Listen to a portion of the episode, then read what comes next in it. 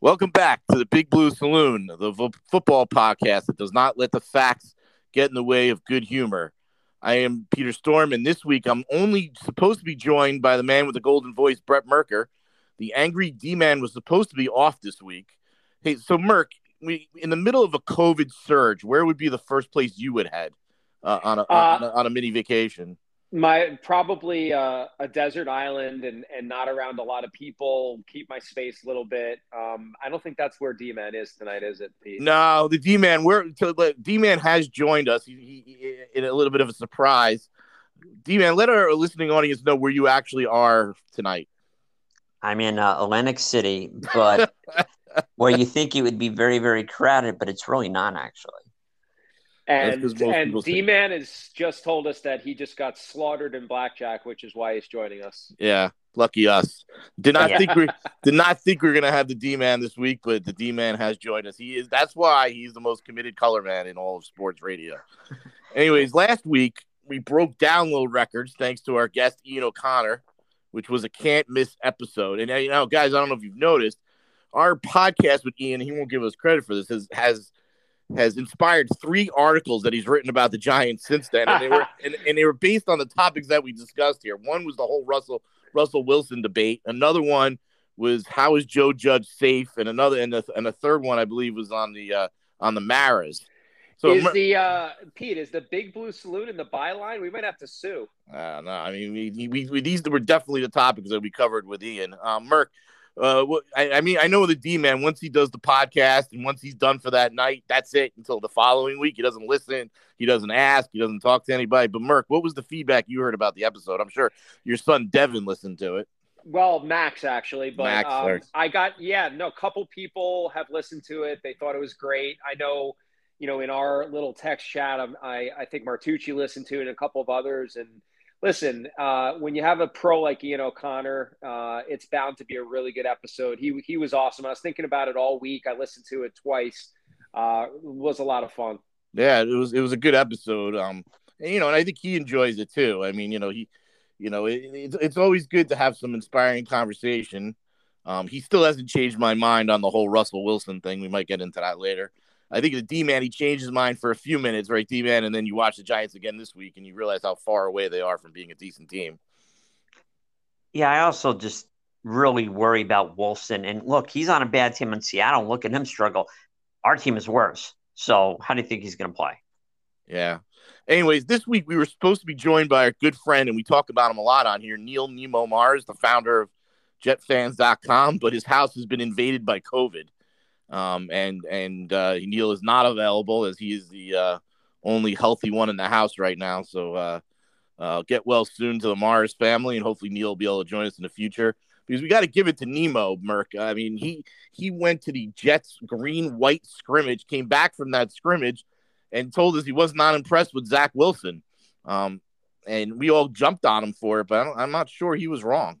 So, yeah, I'm not sure he was wrong either, but again, we'll, we can talk a little bit yeah. more about this as we get into the game. I'll give you my thoughts on it. All right, let, let's just, just jump right into it. So, the, you know, the Jets won twenty-six twenty-one over the Jags. No sense rehashing the entire game. The Jags had, had absolutely no desire to win that game, um, and the Jets did. And for the reasons Ian pointed out last week, I think it's good for the Jets to for the culture to start winning some games. But, Merk, I was on that group text, and all of you were very unhappy with the Jets' twenty-six to twenty-one victory over the Jags. Yeah, I was not thrilled with that game at all uh, for for two reasons. The first was I was in my fantasy championship, uh, James Robinson, much like you, Pete. And the, I survived it. I did survive it. I did not survive it. The one point, uh, him him tearing his Achilles was painful to watch, and – I felt bad for him, but I felt worse for me. I ended up losing this week, by the way, uh, by zero point one eight points. I lost the championship. I'm I'm still sick about it. Uh, but at that point, I knew that the Jets had an even better chance to win that game. Uh, and you saw it. They're, they're re- literally James Robinson is the entire team. Um, Trevor Lawrence, let's get right into it. He didn't look that good. Um, I'm not impressed with him at all yet. Uh, the Jets defense is, you know, is no Chicago Bears defense, uh, you know, uh, from, from twenty years ago. Um, you know, let's see what happens with Zach. But what I did see was some improvement. Forget about his numbers. Uh, they were not that impressive. The running game is really where, where we shine this week. Uh, his, his fifty something yard run, I loved. Um, they're getting him out in space a little bit more. He's starting to make a couple of those easy throws. Um, he looked like a game manager, which is all I can hope for right now. Um, they still did not look great as a team, uh, barely beating the Jags. But to answer your first question, uh, I was upset that they won, but happy that I saw some things in Zach. I, I know Jet fans were excited, and it was all over E S P N and best plays of the week by Zach Wilson's uh, fifty-something yard run. I thought the D-man said it best in one of his texts. Didn't look like Jacksonville had any desire to tackle him. That's uh, true. Well, let, let me just say this about the run. But, and I but, watched it over and over again. You know how you see those videos where a team, you know, it could be high school, college, whatever, and there's either a kid or someone with a disability running the ball, and you allow the guy to score. That's exactly what I thought of when I watched that. And I know they were th- they thought he was going to go out of bounds, but that's what it looked like. I, I just yeah. want I just I just I just want to say this: the thoughts of the D-man are not the ones shared by the Big Blue Saloon podcast about exactly on that topic. Exactly. But, but, but I mean, for the you can get well, all excited. It, it looked like they allowed him to score. If you get all excited about quarterback, that's not great for longevity of a career. If that's what going to be, I mean, look, look, look at Daniel Jones. Uh, I, I still have sources insisting to me that him uh, continuing his career is no sure thing. Uh, Dak Prescott doesn't run anymore. Kyler Murray doesn't run as much. Josh Allen's going to get. I mean, uh, you you don't want the best play of your rookie quarterback to be a run. I, I watched the game on tape. Uh, I focused in a lot on Zach and Merker. You can give us your final thoughts on this. I still don't see it with him. I'm willing to give him another year. Um, you know, part of it, again, is the surrounding cast, supporting cast. But, uh, you know, if I'm Jet fans, I agree with Ian, Ian last week, and I agree with some other people I've spoken to. I am concerned because you bust on that number two pick. Sets you back for years. Yeah, for sure. Listen, all great points. And, and I'm not saying I'm not concerned. I've been saying I've, I, I was concerned before they even picked him. But, you know, I look across the league. We've talked about this every single week. There is not a single uh, rookie quarterback other than, you know, not very well-known Davis Mills. That is it. That is playing well. So, you know, Trevor Lawrence, who is the number one pick in this generational talent, he may end up being that, but he certainly has not shown it. And it's partly because his surrounding cast is not good either. Uh, Mac Jones is in a system and honestly has not looked good these past couple of weeks. Uh, you know, Trey Lance gets his first start this week. We'll see what he does. Justin Fields has been hot and cold, mostly cold. I'm not freaking out about Zach Wilson. And then here's the other thing, Pete. I want to ask you this question. I keep hearing people talk about, you know, Je- that Zach Wilson's going to – looks like he's going to be a bust. Uh, you know, he's too small, like Ian said. Scouts are not really sure why Joe Douglas picked him. Who else, you know, based on the, the the quarterbacks that have played this year as rookies, who would have you taken instead of Zach Wilson that is showing you something on the field right now? I'm not talking about where Justin Fields will be in five years. I'm talking about right now.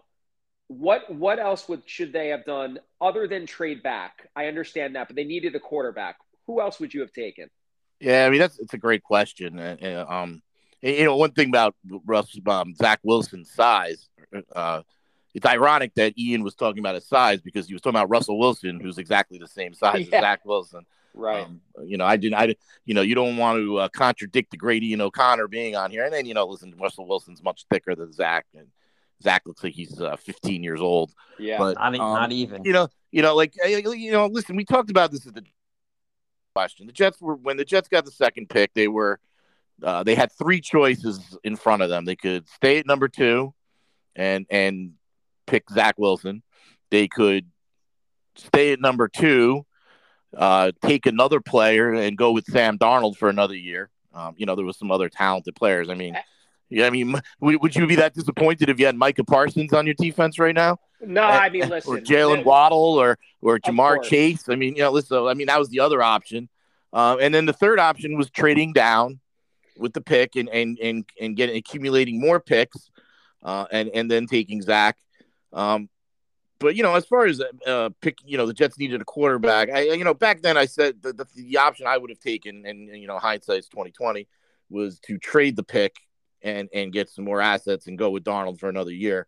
That's what I would have done. Yeah, but but geez, but that being said, no, I mean, that that being said, yeah, I mean, number two of the quarterbacks that I've seen, uh, you know, I've watched a lot of Justin Fields because I have an interest in the Bears. Um, I've watched a lot of Mac Jones because the Patriots are on T V all the time, um, and they want him to be Tom Brady, even though he's not Tom Brady. Um, Trey Lance hasn't hit the field yet, so I can't comment on him. Uh, Davis Mills is, you know, playing with zero pressure in Houston, so let's. Uh, Let's, you know, I'm sure they would draft another quarterback in a minute if they had the opportunity still, even despite Davis Mills. So to your original question, at number two, I probably would have taken Justin Fields. I thought he was the best of the quarterbacks. Um, and I think, and I think, you know, watching him play, he shows signs. They don't have much out there in Chicago to, to help him. Allen Robinson's been hurt. Um, Darnell Mooney is a good number two. Uh, their offense with Matt Nagy is not very creative. Uh, it, it, I, you know, playing, you know, with at Ohio State, Uh, he, he was in, you know, a lot of competition. I would have taken Justin Fields. Uh, I said it back then that I thought he was the number two quarterback in the draft there for Trevor Lawrence, and I, I haven't seen anything from any of the quarterbacks that lead me to think differently. So to answer your question, I, I, I think they should. I thought they should have taken Justin Fields if they kept the pick at the time. And I know our college football expert Neil Martucci actually agrees with me. Yeah, no, listen, Justin Fields uh, would have been a, a, a nice fit. You're all right over there, Pete? Yeah, yep. I did test okay. negative for COVID, so I am. All right, good. Um, so I, I understand the Justin Fields pick too. I would have been fine with him as well. Again, let's everybody relax. I, yeah, I, I mean, yeah, it's it's not it's not it's not egregious the difference between the two. I mean, right? You know, Zach Zach's as good of has as good of a chance.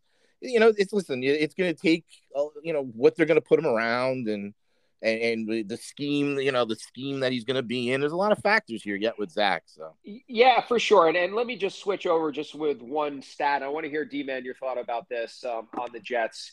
So I thought that Zach Wilson looked better. Forget about the uh, forget about you know his his line, which was not that impressive. Uh, but he did make mistakes.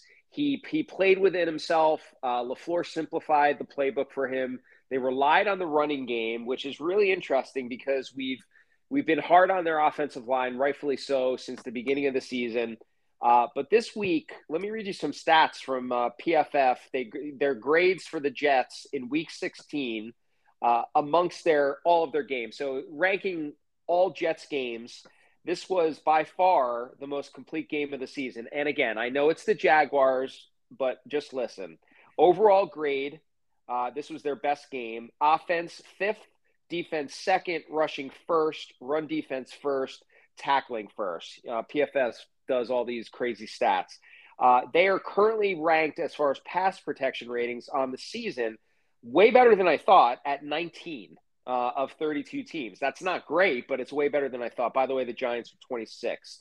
Um, The the rushing attack of the Jets is why they won, Pete and D-Man. And D-Man, I want to hear from you because the reason the ru- running game worked this week and, and it's shown signs here and there with Michael Carter and, and Tevin Coleman is because of that offensive line that we've been, you know, screaming about how bad it is. It's actually not that bad. They've done a good job. I don't I don't really remember who the offensive line coach is, but he's doing a good job without Becton and and, and you know, some of these fill-ins plus A B T, obviously. Uh, Michael Carter, one hundred eighteen yards rushing. Obviously, Zach Wilson, ninety-one yards rushing. Tevin Coleman, fifty-seven. Um, and, you know, my, my man Braxton Berrios even had three yards. Uh, D-Man, this, uh, the, the, the offensive line and the running game, and I know you've mentioned it before that you've been impressed at, at times with the running game of the Jets. Uh, maybe we're overlooking this offensive line. What do you think? No, you're right. I mean, I have talked about the Jets running game throughout the season. It's obviously been the best part of the Jets offense, and that continued against the, the Jaguars. Um, I, I like Michael Carter. He's a hard runner, runs north-south. Uh, I think he'll be a good running back for years. And, yeah, the Jets were uh, run blocking and pass blocking, actually, yeah, uh, for most of the year. And in, in regards to Zach Wilson, you know, I thought he, he looked okay. You know, I thought he was a little bit more accurate uh, with short passing, and it was a more simplified game plan. Um, but considering that they weren't, they didn't have their two top receivers, I thought they did pretty well actually, despite yeah, the fact that it, the stats didn't look so great. But they they didn't look great. It was it was a good game. Um, we'll talk about it later. Obviously, they they play the Bucs this week, which is going to be a, a, not a good one. But uh, I'm happy with a tiny bit of Zach Wilson progress. He didn't go backwards. Uh, I I continue to be impressed with LaFleur, who I was not impressed with in the beginning. Um, I, I understand what he's doing. They need to they need to draft a wide receiver also, another one. Uh, there's so many holes. We'll talk about it later. But well, overall, you know, Pete, I was happy with the week. I, I there was he, a couple of passes that he was lucky weren't intercepted. Sure. I, I, there was some great points made. Uh, I've been reading a lot about the draft. And, and you, you just talked about the Jets taking a wide receiver. There's been some great points about the impacts of wide receivers over the last two years. I mean, how good is Jalen Waddle, Ja'Marr Chase, and DeVonta Smith been? Uh, and, and Justin Jefferson. And from his, right, I mean, the year before, Justin Jefferson, he may be on our top five wide receivers list someday when this is yeah. all said and done. I mean, he he's sensational. So, yeah, I mean, I don't know, like this year the, there's, there's not the blue-chip receivers there were last year. There's a couple of more Alabama guys, believe it or not. Um, we'll, we'll get more into that uh, probably in two or three weeks, and we'll have Neil Neil on with us. Uh, my, my last one on the Jets, I really like the way that guy Ron Middleton coached. I mean, he was uh, yeah, Ron R- Riverboat right. Ron, the real Riverboat Ron. Exactly. Listen, he's one and zero. Um, that's better than many Jets yeah. coaches. Yeah, he's the last best of all years. Time. He's the best since Bruce Coslett. Exactly. Um, now, listen, he did a good job. I think Sal's back this week. He's done with the COVID protocols. Sal's Sal's hurrying back before this guy takes his job. You don't he want is, but him. You know what I I loved about Middleton? He looked like a football guy. You know, he's yeah. been in, he's been in football for thirty, forty years. He looked like it. I love it. So you know, we, we, when we uh, when you, you switched off to the Jets, you uh, you turned on the Giants, and Oof. Doesn't really matter. Jake Fromm, Mike Glennon, Joe Pisarcik, the D man. Eli Manning, it doesn't matter. The Giants have the worst offense in the N F L, maybe uh, the worst offense in the N F L in recent memory. And this week's thirty-four to ten was a new rock bottom. Uh, D-man, the offense is absolutely unwatchable. Do you know the last time a wide receiver found the end zone for the Giants? Uh, Sterling Shepard, I think. No, it was Dante Dante Pettis in week seven. Oh, oh my God. Is the last time a Giants wide receiver saw the end zone. And Kadarius Toney came back last week, and he's already injured again. Wow! Um, and and I can't, and do you, do you guys remember Terry Glenn? Yeah. Um, what and do you remember what Bill Parcells used to call Terry Glenn? No, she. He used to call her she. Oh my she's, gosh. She's injured, right? So that's how people are starting on the Giants are starting to talk about Kadarius Toney. The wow. beat writers they wrote her t- wrote him today. She missed practice uh, today. Kadarius Toney. Now it's a shoulder. He's had a shoulder, an oblique, a toe, an ankle, COVID. I mean, this is, I mean, another great, you know, listen, he has a lot of talent, but if he can't stay on the field, he's absolutely useless. Yeah. Terrible. So, so I mean, D-man, I mean, that, I, you know, I had, I, I mean, I'll admit I had a little bit of um, intrigue in Jake Fromm as quarterback, but oh my God. Oh, that was a disaster. Um, I never I mean, thought I'd be begging for Mike Glennon. Oh, my, uh, oh, oh I know that's God. What's sad. Yeah. I mean, look, you said it. The Giants' offense, to me, is actually the, the worst offensive team I've seen in my years watching football. I mean, what the Giants are doing now makes the old days of the Pisarcik years look good. And that, honestly, a Pisarcik fumble at the end of the game is the only thing that's missing from this team to make us you know, the, the, have serious pain because this team is is horrible. And the defense played great the first half. They actually were winning three nothing. You know, the Giants give up points the end of the half. That's that's yeah, a given. sixty-five nothing now. And then obviously they they sixty-eight. And, and and then, of course, you know, they obviously give up in the second half because how can you with this offense? I mean, they're you're constantly on the field. It, it's I mean, Jonathan Vilma, the announcer, he was he you know, listen, I these some of these announcers are awful, but and I'm not a big Jonathan Vilma fan as an announcer, but you know, he said what we were all thinking. He's like, if I'm a Giant fan, I'm ready to lose it.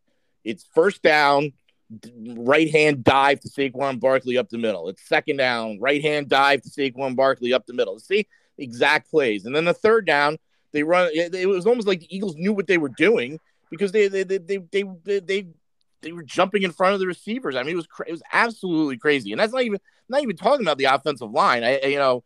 Everybody, you know, uh, our good friend Alex Wilson from Empire Sports Media, all he talks about is how good Andrew Thomas is. But Andrew Thomas had a tough game.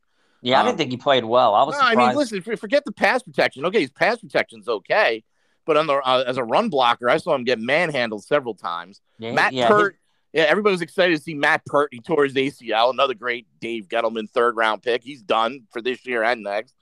And, you know, the, inter- the Billy Price and Matt Skura and whoever the hell else they had, Will Hernandez. I mean, these guys, uh, the, the teams are in the backfield before the snap on the job. I mean, this is just you, you, you, and some of it's got to fall on Joe Judge. I mean, I, I don't know how this guy is Teflon at this point. And before the game, Adam Schefter, who's as reliable as an N F L source there is, announced that Joe Judge and Daniel Jones are safe for two thousand twenty-two. D-man, tell me how the how the fuck is that possible? The D, I forget Daniel Jones. I'm going to throw him to the side for a second. But how is Joe Judge safe? I mean, this guy has not done one thing to show anybody that he's a good coach in the N F L. He talks a good game, but the, the play on the field is, is the worst. He's making me miss Pat Shurmur. I think we, we must, the- I think we lost the D-man in A C. So, Merker, I mean, oh, no, there he is. There he is. Sorry. Um, no, regarding Judge, I mean, his philosophy sounds great. But this team stinks. They have no. They have no energy. Uh, there's no. There's nothing to them. The only thing that I will say on behalf of Judge, their scheme is terrible, though. Oh, there is uh, the offense is horrible. Yeah, their scheme is terrible. The only thing that I'm shocked about is the fact that it, I'm shocked the defense hasn't caused much, problems by, but by how much complaining. Does, yeah, but how much credit does he get for the defense? Patrick Graham is a qualified. You know, you know Patrick Graham is running that defense. I mean, it, a lot of Giant fans are calling for Joe Judge to become G M and let Patrick Graham become head coach. I mean, that's one thing I've been hearing today about Giant fans are calling for. But, you know, I don't you know, I don't know. Uh, Merck, I think you and I are going to have to carry this. The D-man's, you know, he's out in A C in the COVID capital of the world. So what are your thoughts when you heard that Joe Judge was safe for two thousand twenty-two? Yeah, that came across, you know, I get the Bleacher Report uh, notifications like many of us. Um, and I saw that, that they're secure for next year and also Daniel Jones. So what, what you're telling me is um, you're likely going to see Gettleman leave, either, you know, forced retirement, quit, whatever you want to call it. And then you have to find a new G M. Um, and when they come in, part of the interview process is, by the way, if we decide to hire you and you want to take the job, we have a coach. You you have no say in it. And, oh, and by the way, we also have your quarterback. So, you know, do what we say. I mean, it, it is I, I feel terrible for Giants fans, honestly, and I'm being sincere here. This this was a class organization for, for many, many decades, as you guys know. Uh, and, and it's become a laughingstock, and I'm kind of shocked by it. I mean, you know, the Jets organization over the years and still is not great, but um, you know, Leon Hess was, was okay. Uh, we've, we've made some bad hires before, but it's becoming embarrassing. And, you know, maybe this is what I was thinking about, Pete, maybe obviously it's the ownership, but there's gotta be somebody else that's in their ear uh, to keep Joe Judge, because I don't, it, it makes zero sense. Now, if the new G M they hire decides to keep Joe Judge, that's another thing. Uh, well, I mean, so I'm, I'm, I'm gonna, yeah, I mean, I'm gonna, I'm gonna give some inside information that I've been given um, through Big Blue Interactive dot com. They have some posters that are very authentic and and and they're and they've been verified. So I'm gonna give, you know, Merck, I'm gonna, and, and I think we've lost the D-man. Um, and he, even though I here, but we can't hear him. Um, he, we, but we do appreciate the effort. Um. Um, yeah, coming down. So, um, as far as the Giants G M search goes, from what I understand, the problem here, and, and Ian touched on it a lot, it, it's really John Mara. So, when Wellington Mara was the owner, and I'm, I'm going to give a lot of insight here, when Wellington Mara was the owner, um, he was not that involved. He was involved, but he, he took advice and, and he was forced to hire George Young. So, he they had a czar of football that, that he leaned on. And that, and that was George, and, and that was George Young. Um, John Mara, as a kid, was very, very, you know, into the Giants and could not wait to become owner. And he wanted to be involved. He grew up with it. Um, he's, you know, he thinks he's a football guy. Um, so he meddles, from what I understand. He meddles with Gettleman. He meddles, you know, he bungled that Eli Manning situation. Um, he's very involved. He did want to hire Chris Mara, his brother. Um, that Ian mentioned, um, the Giants front office is filled with nepotism, actually. Which, yeah. Um, and it's Chris, and it's two guys, Chris Mara and Tim McDonald. That's uh, Mara's nephew is Tim McDonald, and those two guys are very involved, and they've made a lot of bad. They t- they've gotten gained a lot of power starting in two thousand eight, um, and and by two thousand eleven, the Giants couldn't draft anymore. Uh, understand what's going on right now is that John Mara is very, very well aware there will be a fan revolt if he hires Kevin Abrams as the G M. Abrams is uh, Gettleman's assistant. So, I, so I've heard that Abrams is not going to be hired, and either is Kyle O'Brien, who's actually involved with the organization now too. So he is going to go outside of the organization to hire a G M. Now, what Giant fans want him to do and what a lot of football people want him to do and scouts and stuff like that, they want him to hire a czar of football, you know, like John Elway was with, with, with Denver, or Dan Marino is with um, Miami, somebody who makes these decisions for him. Because Mara likes to hire the Giants way, people he's familiar with. And, and, there, and right now that doesn't work. So what I understand is the compromise right now that's going to happen, Merker, and this you're going to find pretty fascinating, is that the rumors of them keeping Joe Judge are true.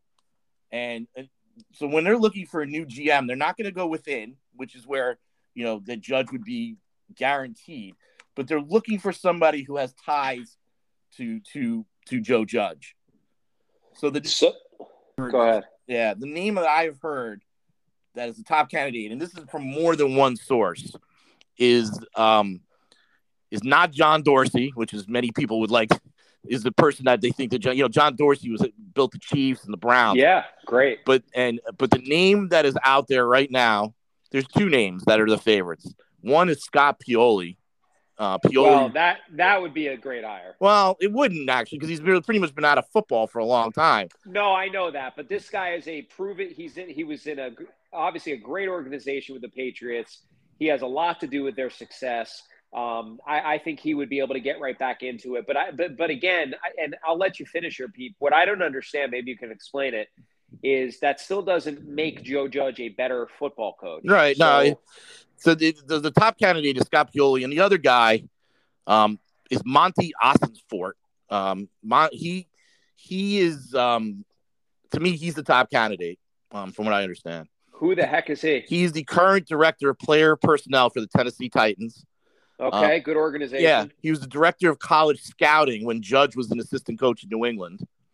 So they and, know, yeah. So, and, you know, you have the, uh, I don't know if there's anything to it, but you have the Vrabel connection, obviously. Yeah, and he was also a finalist for the Panthers G M job last year, and he interviewed for the Browns G M job the year before. What's interesting is the two hot names, though, um, is this guy Dodds from Indianapolis and McClay, who's the assistant G M with Dallas. Both have already said they're not interested in the Giants' job. So there is, I mean, it is like, it's a fait accompli that Gettleman's gone.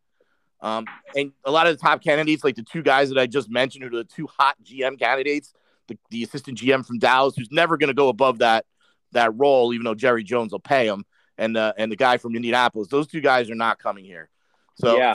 so I, if you're a Giant fan, and you can, you guys can all challenge me in a in a month when this goes down. But the two names to watch are Monty Osensfort and Scott Pioli, and this and this is probably the way that John Mara goes, because it's it's it's not hiring Kevin Abrams, Chris Mara, Tim McDonald, which I you know um, uh, season ticket holders have told me that they have called the Giants and they've said they will not renew their season tickets if one of these. It's kind of similar to what I actually did when I was a Knicks season ticket holder and Kurt Rambis was rumored to get the Knicks job. I, yeah, I had said I would not renew if Kurt Rambis had gotten the job. So I think what they're going to take, Mara's going to take, is the mid level. And he's going to hire this guy, Osensfort, and he's going to force um, Joe Judge on him. Uh, and, and and that's the way they're going to go. And, and you know, like you said, I don't I don't know. I think the fact that the Giants have fired two straight coaches after two years is yeah. probably the reason Judge keeps his job. But he may be the worst of the three. I'm begging for the days of Ben McAdoo right now. Yeah, he's it's amazing to me. We've talked about this a lot. You know, he, he came in with a lot of heart, comes from the Belichick tree. Uh, you know, you know, special teams coach, that didn't bother me as much because he was on a great staff. Uh, he's all about discipline, and, and he's been nothing. I, he's been nothing like, like uh, they said he would be. And here's the other interesting part to me. And I don't know if this is a function of Joe Judge or what's going on. Uh, but Patrick Graham was a hot name last year. He's nobody's talking about him right now. The defense has been not good either. Um, that that's been fascinating to me. And I wonder uh, whether they retain Patrick Graham. You know, they keep Joe Judge. It doesn't mean Patrick Graham is safe. I think, I think Graham's safe. I think it, it, it, on the offensive side, I think um, they'll be encouraged to bring in a hot name. Um, you know, interestingly enough, uh, the, the offensive coordinator of the Bills, Uh, Brian Sable, is a good friend of Joe Judge, and Judge tried to bring him over originally um, to be offensive coordinator for the Giants. And the Listen, Bills. That guy is no joke, and and if yeah. they did not get Salah, uh, I that's who I wanted. So yeah, so I, I might, that's a name to watch. I don't know if they can pull it off, but yeah. I, but again, Pete, I'll, I'll just again, we're back to to square one again. I, I first of all, if that's the route that they they actually take, then they're actually not as dumb as we think they are. Because you're right, if they hire from within, there's going to be a revolt. Uh, if you're looking at two guys to hire, again, I don't know much about this Monty guy, but he comes from a great organization. Uh, you know, uh, and Pioli, I like, uh, obviously, with the Patriots. If they somehow can pull John Dorsey, that would be a, a coup. Um, but we go back to Joe Judge. Um, that just makes no sense to me to why to declare yeah. there's something going on. I, I don't, there's got to be something going on to just make that decision before you even find a G M. I don't get it. No, I, I don't get it. I don't think anybody does. And I, you know, I think, you know, it's a typical, like the Giants somewhere along the line got disjointed between the G M. It was really keeping Gettleman when they fired Shermer. Gettleman should have gotten fired when Shermer got fired, and you keep the G M and the coach aligned. Now, you know, you feel, you know, you know, on paper, Joe Judge says all the things, you know, uh, you know, John Mara, and Ian said it last last week. John Mara thinks that Joe Judge, given time, is the next Bill Parcells, the next Tom Coughlin. If you remember those guys, they struggled earlier in their career. But the issue that I have with Judge as a head coach is the schemes are terrible. He's super conservative. I say it all the time. He plays to not lose. I mean, he had that funky fourth and four, and he you thought he was going for it, and then all of a sudden the punt team comes on, and Riley Dixon is always just pooted, punt, punted it into the end zone. I, you know, Joe Judge hasn't shown me, you know, Lee Parcells, you know, he had one year and then he turned it around. He started to turn it around.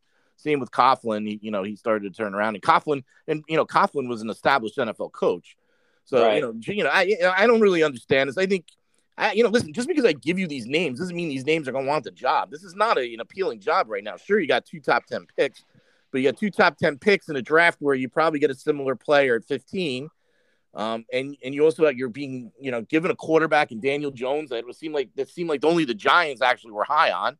So, you know, uh, you know, you got that, and then you're, and you're capped out. You're three and a half million dollars under the cap, and you got to cut a bunch of players to get under the cap. And, and I keep saying it over and over again. I know Ian disagreed with me, but there's only four or five guys on his team that are worth keeping over the next two years. Yeah. So, listen, the, the Giants are in a world of hurt. Right. Again, I said this earlier, I'll say it again. I feel bad. I, I really do, because, you know, I'm not a I'm not one of those Jets fans that dislikes the Giants. I, I root for the Giants. I have, you know, there's not a, really a rivalry between the two teams, but this is a proud franchise, you know, that I've watched as a kid, that I liked. You know, I love the the Harry Carson, you know, Taylor, all, you know, Carl Eric, Banks, um, Carl Banks, yeah, Carl Banks. Like, you know, I, I rooted for them, and it's it's a shame. I, I wonder. I'm sure we could find some interviews with some of these old-time Giants players. They must be mortified with what's going on. Yeah, we're so. we're, we're we're trying to get Bart Oates on in the next yeah, in January. That'll be interesting. So that'll, yeah, that'll be interesting. Um, you know, he's the head of the N F L Alumni Association, and he's agreed to come on at some point, so we have to do that. But uh, you know, so for our listeners, that is my, you know, I've I've shared some of this on the Facebook page. Um, I have some very good sources, as uh, I was, you know, you know, Merck, you can say what you want, but I was pretty accurate on Daniel Jones when I said he was gonna be out for the rest of the year, and everybody, yeah, nobody else had said that. So um, there are some reliable sources. You know, being friendly with the the founder of big blue interactive dot com does give me some, you know, he does text me some stuff. So um, that's where, where we're at. I mean, we're all very frustrated. And, and again, just because I gave you those names, and those names don't sound bad, but doesn't mean they want to come here and inherit Joe Judge and Daniel Jones and the rest of this mess and deal with the Mara family undermining them at every turn. I mean, yeah, listen, get, Yeah, and Gettleman's a horrible G M, but you got to think Chris Mara and Tim McDonald were also undermining him too. Yeah, I mean, listen, that it's a great point, because uh, if I'm a G M, unless there's some sort of guarantee that they get that if Joe Judge doesn't win a certain amount of games, he will definitely be fired, and you'll be able to pick your coach in year two. That that I could see, you know, and then, you know, they see if Joe Judge is anything, see if they can turn it around. If so, you know, they have a a, a, a job, although I know no draft picks and, and uh, cap issues, it's still the New York Giants. It's, it's, it's New York City. It's the, it's the New York media. It's where you want to be. So if they get yeah. some sort of guarantee that Judge can be gone after year two, if he sucks again, then, then, then you take the job. So we'll see. There's a, you know, it's going to be an interesting offseason for the Giants for sure. Yeah. It's interesting as the Jets offseason was last year. Yeah. And if you remember, you and I had a break in and do a special segment when they hired Saleh. Yes. I think it's going to be a similar situation for the Giants. You know, I, you know, listen, there's always that chance that some, you know, that, that Mara starts interviewing people and somebody makes a compelling case why Joe Judge shouldn't stay. Listen, there's two more games to go, one of which is at home against the Washington football team. If they're embarrassed in that game, like they have been in the last two, all bets are off. So we'll yeah. see what happens. Um, yeah. But, you know, we will be here. I'll be posting on the Facebook page. We'll cover it in the podcast. As of now, that's where the where the where things stand um, with the search. Um, I would remember the name Monty Austinfort and Scott Pioli. Um, I, I think one of those two guys, if I had a gun to my head right now, will be the general manager of the Giants in uh, two thousand twenty-two. How much power they have with Chris Mara and Tim McDonald and other members of the Mara family undermining them remains to be seen. Um, on to next week. So, Merker, I am now ahead of you because I have now – I picked the Jets last week. You picked the Jags. So, I am now the only one who's perfect on the Jets-Giants picks this week. This year. Yeah, I, I listen. Yeah, I, listen, it could have went either way. It was a two-point conversion either way. Tough. Yeah, so we move on to, ne- to this week, um, and the Jets take on the Bucks. Um, the D-man has uh, left us to go back to the slot machines. He he uh, he lost uh, fifty bucks, and he's very upset about it, so he's trying to win that back. Um, that's a rounding error to some of our Atlantic City friends like Dave Starr. Yeah, exactly. But that's for the nothing. D- but for the D-man, the fifty bucks is a dinner at the Olive Garden with the family, so you can't underscore that. Um, oh. So the D-man likes the Bucks. I think he wrote me uh, thirty-four twenty. He likes the Bucks, so that's the D-man's pick. We we will, of course, go in and make sure the D-man uh, picks, as he says on here. Um, so how do you see this game going, Jets versus Bucks? Well, I mean, listen, uh, the Bucks get embarrassed by the Saints. Uh, Tom Brady throws a tablet uh, on the sideline. He looks pissed off. They come back, uh, and they have a, a really good game uh, last week, and they're they're playing for something. I, I know the Jets are playing for something. They play hard for Saleh. Uh, no players want to lose, no matter what your record is. You want to win the game, and they want to beat uh, Tom Brady, of course. But listen, the Jets have never played well, obviously, against Tom Brady. I don't care what team he's on. Uh, so I, this is an obvious one to me. I mean, to everyone, obvious. You know, I, I, I can't imagine one person in the country will pick the Jets to win. It's just a matter of what the score is going to be. Uh, I think the Jets are going to be able to move the ball a little bit. He's going to simplify things again for – for Zach Wilson. Um, and, and I think they, they might be able to move the ball a little bit. That Tampa Bay defense is good, but not great. Um, the offense though, even with Chris Godwin out, um, you know, Antonio Brown, you know, maybe they put Bryce Hall in him. That would be interesting. Uh, but he should have a, a huge day. They can't guard the tight end. So Gronkowski and Brate will go off. Uh, Ronald Jones uh, and, and Keyshawn Vaughn look good. I don't know if Fournette's back. Oh no, he's not. He's hurt. Um, So I, I think the Tampa Bay is going to score a lot and win thirty-one to thirteen. Yeah, I, I like the Bucks this week. Um, I think the Jets will play them tough. Um, I, I like, you know, I, I'm not going to go in depth here. I think the Jets, the Jets play the Dolphins tough. Um, the Bucks, you know, there's no Leonard Fournette, there's no Mike Evans, there's no Chris Godwin. Um, I think, you know, I think you know the Jets will play them tough. The Bucks will win. They're the better team. They got more talent. Um, I like the Bucks. You know, thirty-one, Jets seventeen. So yep. All three of us like the Bucks. Um, the Giants play the Bears in an important game for draft position. Um, the Bears did win last week against the Seahawks, which was a which was a big win for them and hurt the Giants' draft positioning. Uh, I like uh, uh, man likes the Bears in this game. Uh, I think he said thirty-one to thirteen. Uh, I'm not sure the Bears can score thirty-one points. It's definitely going to beat the Giants. Um, a good week in fantasy if you have the opportunity to get the Bears D. Um, yeah. They, last week I had the Eagles D and they scored me nineteen points. I'm trying to get the Bears D. I failed in one league. I'm going to try and get them in the other, uh, as I am in the uh, finals of two of the three leagues I'm in. Nice. Uh, yeah, yeah. Uh, I like the Bears in this game. uh, twenty-four to six. A couple of Graham Gano field goals as usual is the Giants offense. Merk? Yeah, so uh, this game is in Chicago, correct, Pete? Yes, it's a, the Giants and Jets both can't play at the same time. If, if they combine teams, they might have a chance against the Bucs. That's true. I forgot about that. That was a dumb question. No, strike never. No, no, the, no. Strike that from the podcast. um, so the reason I asked is because the only chance that the Giants have uh, is if it is fifteen degrees, blizzard, you know, fifty mile an hour winds, and it's an even playing field for both teams. The Bears are nothing great. They do. David Montgomery's real good. Their running game's good. They have a couple, you know, uh, Darnell Mooney has been really good this year. Cole, Cole Kmet's been pretty good too. Cole Kmet has been very good. Um, I, I, you know, Nick Foles comes out of, out of, you know, mothballs and looks good last week. Uh, I, I agree. I mean, the, the, the Giants have nothing to play for. Um, they're not playing for Joe Judge like the Jets are playing for Saleh. Like you, you see the Jets come off Uh, you know, uh, you know, three and out, and they're jumping all over Saleh. They're still psyched, even though they're horrible, and, and that that makes me happy about Saleh. They're not doing that for Judge. Uh, you know, no, that was so, last. That was last year they did that. That was last year, correct? And so, because of that, the, the Giants have nothing to play for. They're they're ready to go golfing. They've had it. So I think this is actually. I think this Chicago's gonna score. I think D-Man is actually right about this. And you guys, Giants fans, might get your wish. This could be a blowout that that maybe they rescind the offer to Joe Judge. Who knows? Uh, I think it's going to be something like thirty-four to ten.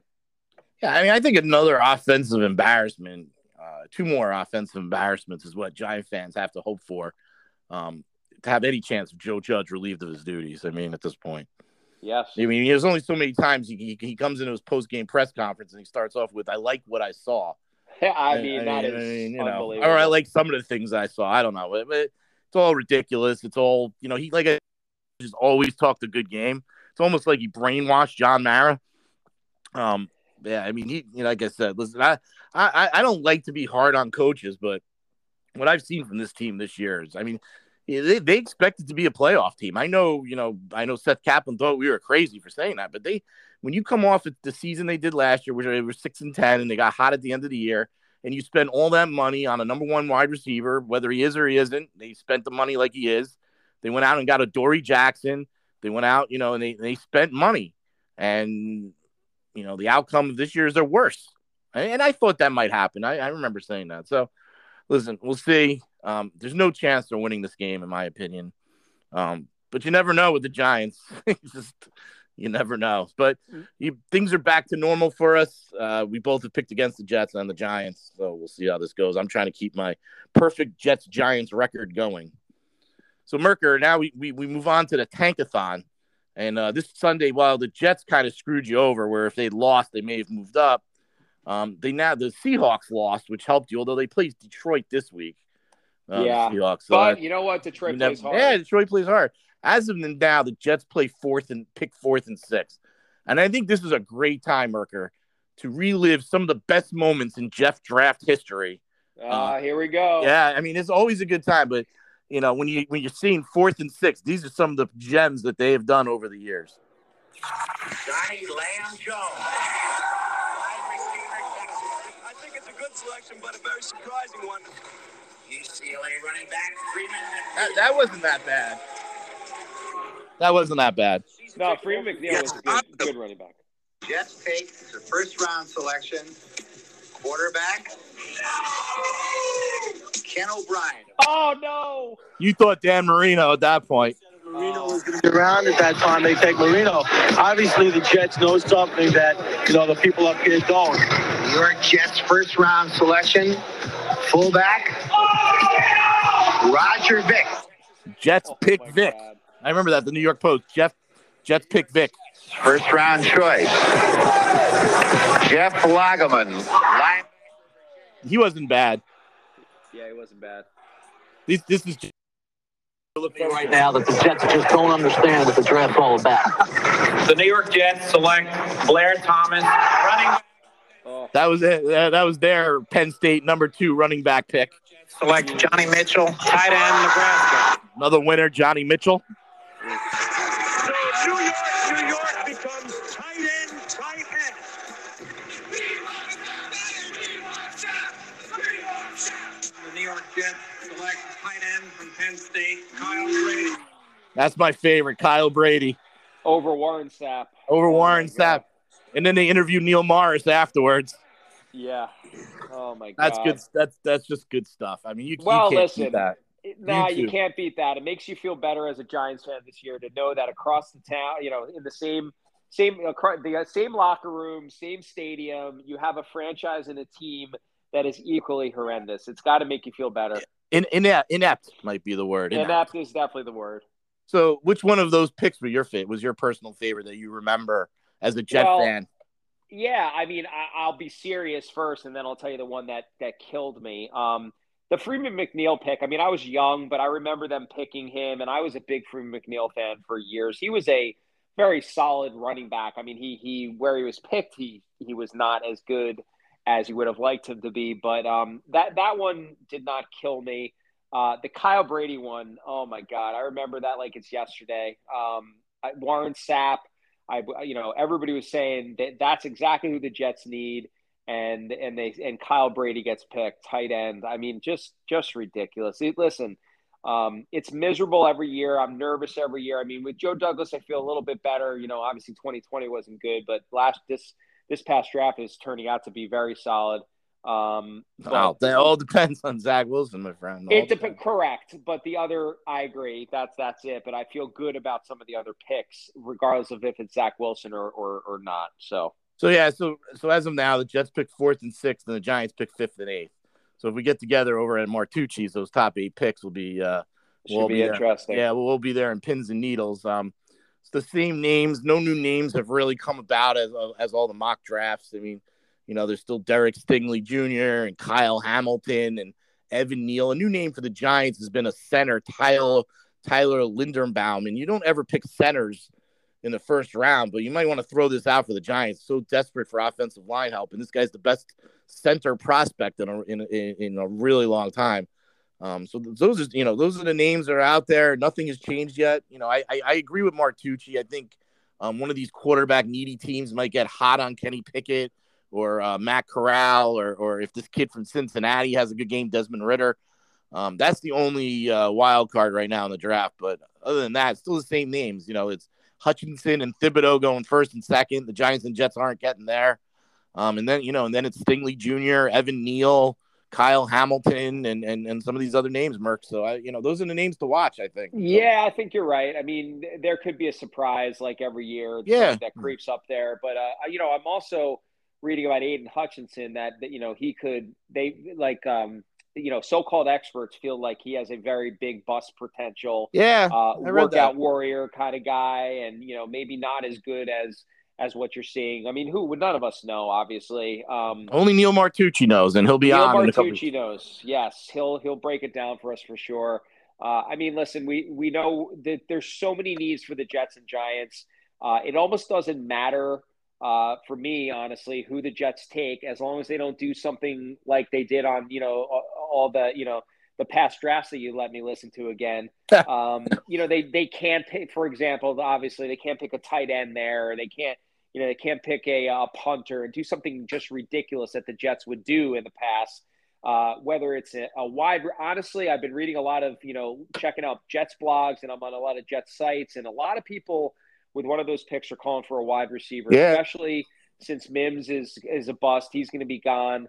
Uh, you need another big wide receiver there to give Zach Wilson a chance. So that that might – I don't know enough about the wide receivers. I'm interested to hear what Martucci says. Yeah, they, yeah. No, you're, you're right. We touched on it earlier. I mean, if you look at the impact that Jalen Waddle, Ja'Marr Chase, DeVonta Smith have had, yeah. It definitely leads credence, credence to to bringing in a wide receiver. And then, uh, you know – It's right, you know. I like Martucci posted the quarterbacks, and maybe he'll do the wide receivers soon. But uh, you know, when you when you're watching uh, maybe on New Year's Eve night, um, Jamison Williams of Alabama is a hot name right now. Yeah, that's the guy I've heard as the top one, yeah. uh, likely. So, and I like you know Alabama wide receivers are are generally yeah. good.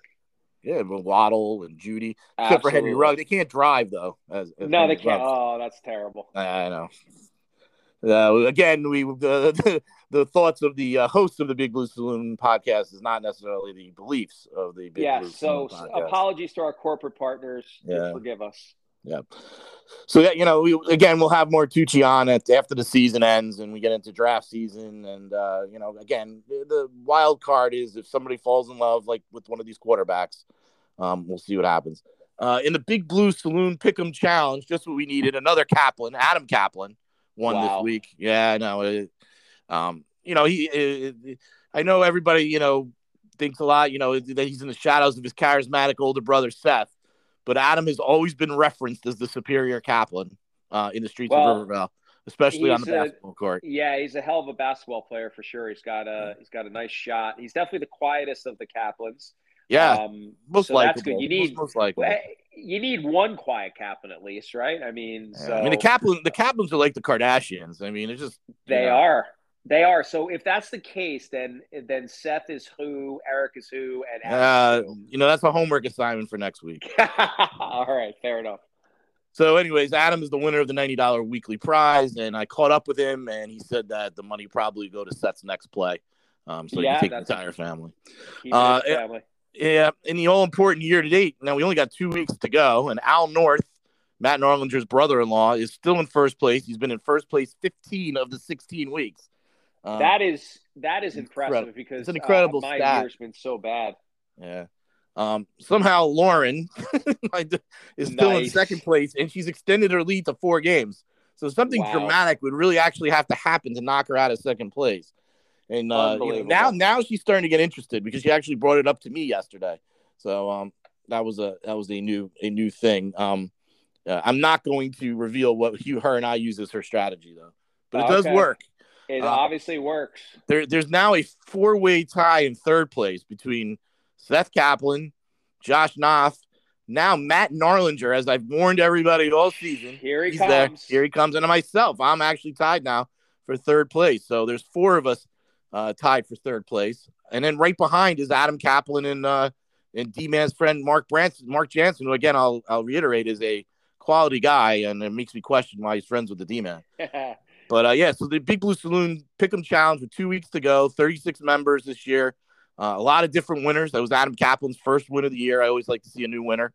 Um, so that's where we are. Now, between the three of us, I'm I'm ahead of you guys by twelve and thirteen games, respectively. So I will safely win the contest between the three of us.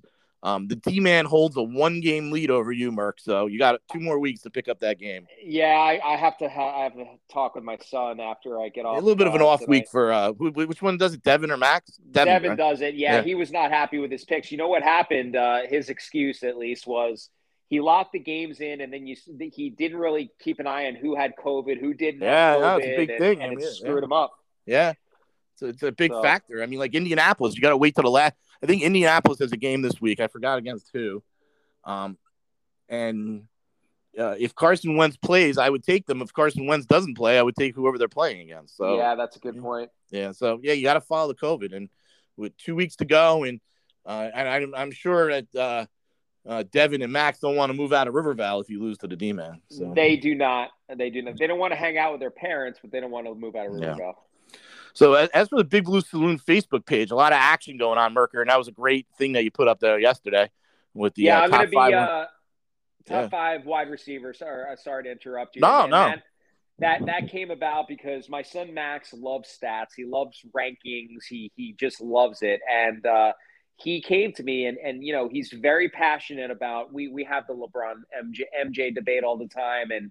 You know, he he laughs at me when I say, you know, take a look at some of the wide receivers and players from the seventies. He's like, ah, Dad, there's no chance that they would do anything in this day and age. He he clearly does not think Jerry Rice is the greatest wide receiver. Um, you know, he's very passionate. He's like, so I said, you know, let me put a poll up um, on Facebook, our page, and it was fascinating. You know, just a quick quick comment about this, Pete. No, um, definitely, definitely. The, the, the thing that I love the most um, – was the two names that I saw a, a bunch of times that I could not agree more, but I didn't, one of the two I did not list in my top five was Steve Largent, because he was a great, he is the oh, reason, yeah. he's the reason why you have the Julian Edelmans and the, you know, and the Cooper Wes Cup. Welkers and the Cooper, Cooper Cup. Cups. Yeah. Steve Largent was the first. Um, yeah, and, and then the other one you put on your list, I put on mine, Larry Fitz. I mean, that yeah. guy is arguably the best route runner of all time. He is what a fantastic, reliable uh, wide receiver. So those were my two favorite. And then the other other ones are obvious, were obvious. It's just a matter of where you ranked them. Uh, my son Max thinks Calvin jo- thinks Calvin Johnson is the best wide receiver of all time. I mean, you can make an argument, but uh, I, I still think Jerry Rice is. I will, you know, I, I like these polls. Um, I think the next one will be running back. So, um, you know, hopefully our listeners will will join in and tell us who they think are their top five running backs. Well, you did. You got great participation in it, so it was a great poll. I mean, and, and listen, I'm all for it. The more traffic we get on there, the better. I mean, you, you know, even Ox is, uh, you know, has been appropriate. So we, we are up to one hundred ninety-eight members now. So we're two away from two hundred. Wow. So so to, to add a little incentive to everybody for our listeners, the the whoever the two hundredth member is will get a free T-shirt, and whoever brought in that two hundredth member will get a free T-shirt. So I mean, this is a this is yeah. a huge deal. Wow. A blockbuster announcement, if I may say. Yeah, it really is. the, those T-shirts are nice, Merker. I got I got next time. I apologize. I was in the area yesterday, and I should have dropped off, but. uh Um, kids wanted to get to Spider-Man, so I couldn't. I didn't. I, I didn't. How'd you like Spider-Man? Spider-Man was really good. If I wasn't bothered by at work by work nonstop through the movie, I would have enjoyed it even more. It was actually yeah, it my was daughter's good. second time seeing it, my son first time seeing it, but I, I may have to go see it again with her because it was it was it was really good. Did you you saw it too, right? You liked it as well. I liked it a lot. My son Max uh, is a huge Marvel fan, yeah. and uh, he made me watch like a thirty minute video of to to recap all the other Spider-Mans, and um, so yeah, I, I enjoyed it. I enjoyed it a lot. Yeah, I mean, believe it or not, Lauren's my daughter Lauren's greatest interest is Marvel. I mean, she uh, is great. Yeah, she's obsessed with Marvel, and she got awesome. me into it. I mean, and that's that becomes our thing. Um, So, you know, that's it. So, again, that's, that's the blockbuster announcement. Um, there'll be a free T-shirt given out to the two hundredth member and the person who brings in the two hundredth member. So, uh, you know, supplies are not lasting, so we better get that two hundred. We're very close, so we'll see what we got. Now, the D-Man had internet problems, and he left us early, but it was nice of him to join us. Uh, Merck, before we go, any last thoughts as uh, as we head into uh, Week seventeen? I mean, I know uh, for me, you know, you know, another thing yesterday was the passing of John Madden. Yeah, um, we'd be remiss if we didn't mention that before we get to the final thoughts. I mean, I, I grew up on uh, Madden and Summerall. I mean, it was it wasn't a football game unless Madden Madden and Summerall were at the call, and it was ironic. I had just watched the Madden special on Fox two or three days ago, and I was like, wow, I I forget that he was still alive. And then two days later, but that was a great special, uh, uh, Merker. If you haven't seen it, I recommend you get the son, your sons together and watch it. Yeah, I have to watch it. I heard it was excellent. Yeah, listen, that was one of my thoughts. Um, I grew up with him like you, and you know his Thanksgiving Day games with the turkey leg and Tur- you know, what was it, turpunkin or tur- yeah, the whatever his yeah the uh, what what did he call it, tur- the, turpunkin or whatever it is, got turducken, turducken, turducken. That's yeah. what it was. Um. Uh, yeah, it was very sad. I mean, listen, that guy is football.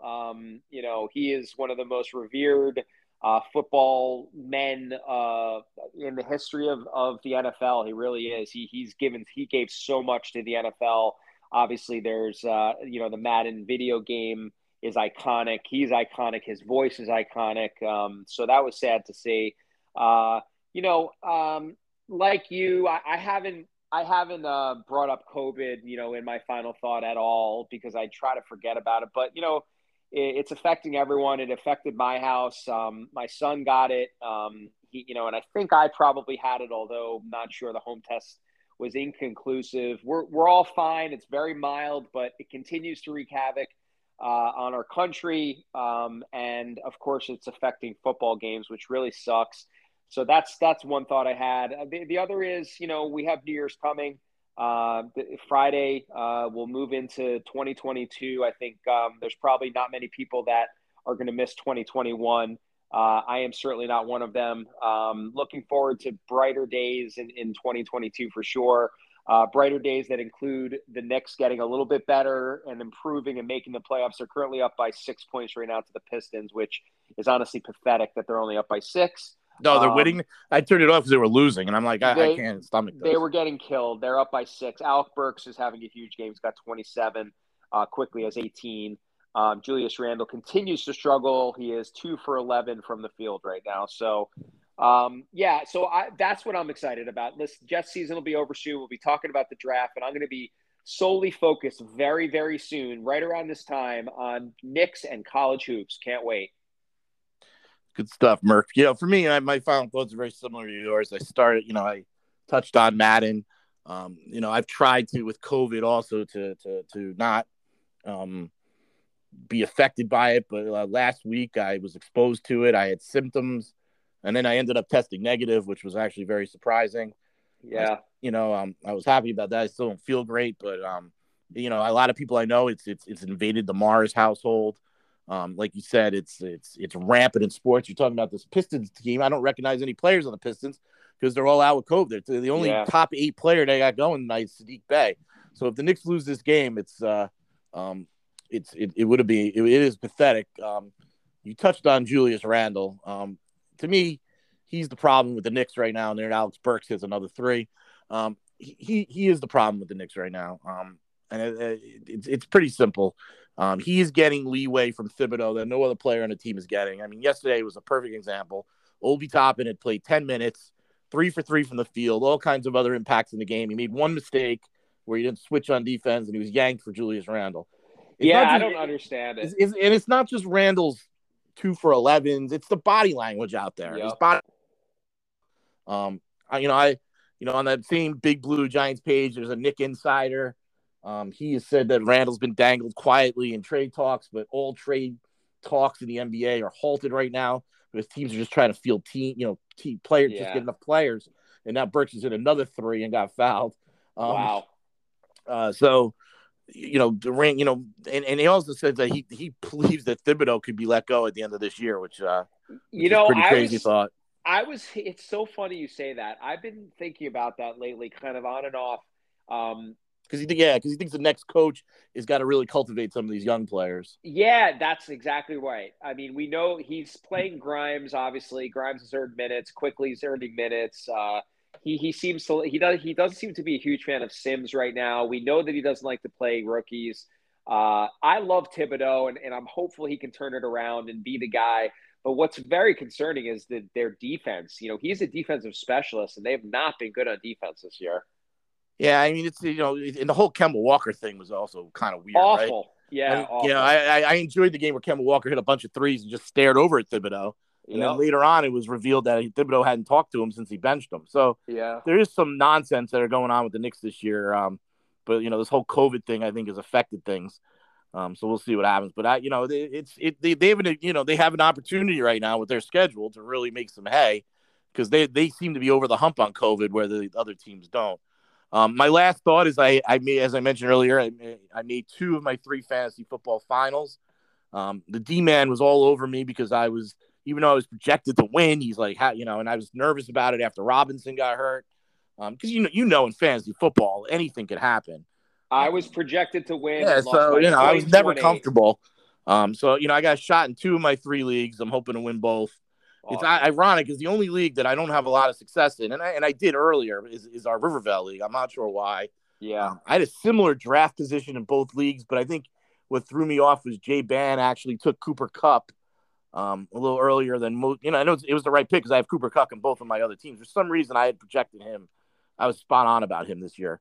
Um But, you know, if I had gotten him in our league, although I had some bad luck in our league where A J. Brown, Dalvin Cook, yeah. Chris Godwin, all these guys got hurt, so I didn't have much of a shot. Uh, so, you know, that, that was it. So I'm hoping to win in, in leagues. And in fantasy hoops, Merker, you know, we got to see you in the D-man. The D-man's making a little bit of a comeback, but uh, you're still lagging behind. You might need Devin yeah. to step in there, too. He stepped in, and honestly – our draft was not good again. We can't it's figure tough. out how to draft. It's tough. It's tough. You got to follow Brian Zerlin. I'll I'll talk to you offline. There's something that he does. Um, I picked up on it. It's helped me this season. If Paul George had, wasn't hurt all half the season, I'd probably be even further up. Um, yeah. He, I mean, just to put it simply, he he focuses on steals and blocks, which is yeah. the two hardest categories to get. Interesting. Um, so I'll, we'll talk about it more because I, I don't want you to leave the league. It won't be the same for me without you. All right, I'll stay. Anyways, uh, yeah, and you wish everybody a happy new year. Next time we're on, it'll be two thousand twenty-two. two thousand twenty-one was uh, a mixed year, um, but uh, we're hoping that two thousand twenty-two will be better. Anyways, for the man with the golden voice, Brett Merker, a special thanks to the D-man for calling in from A C. I mean, that's dedication. If you know, if I, if, if, you know, dedication at its finest. Um, and uh, hopefully we'll get Neil Morris on at some point to talk about the Jets a little bit. I'm Peter Storm. Until next time.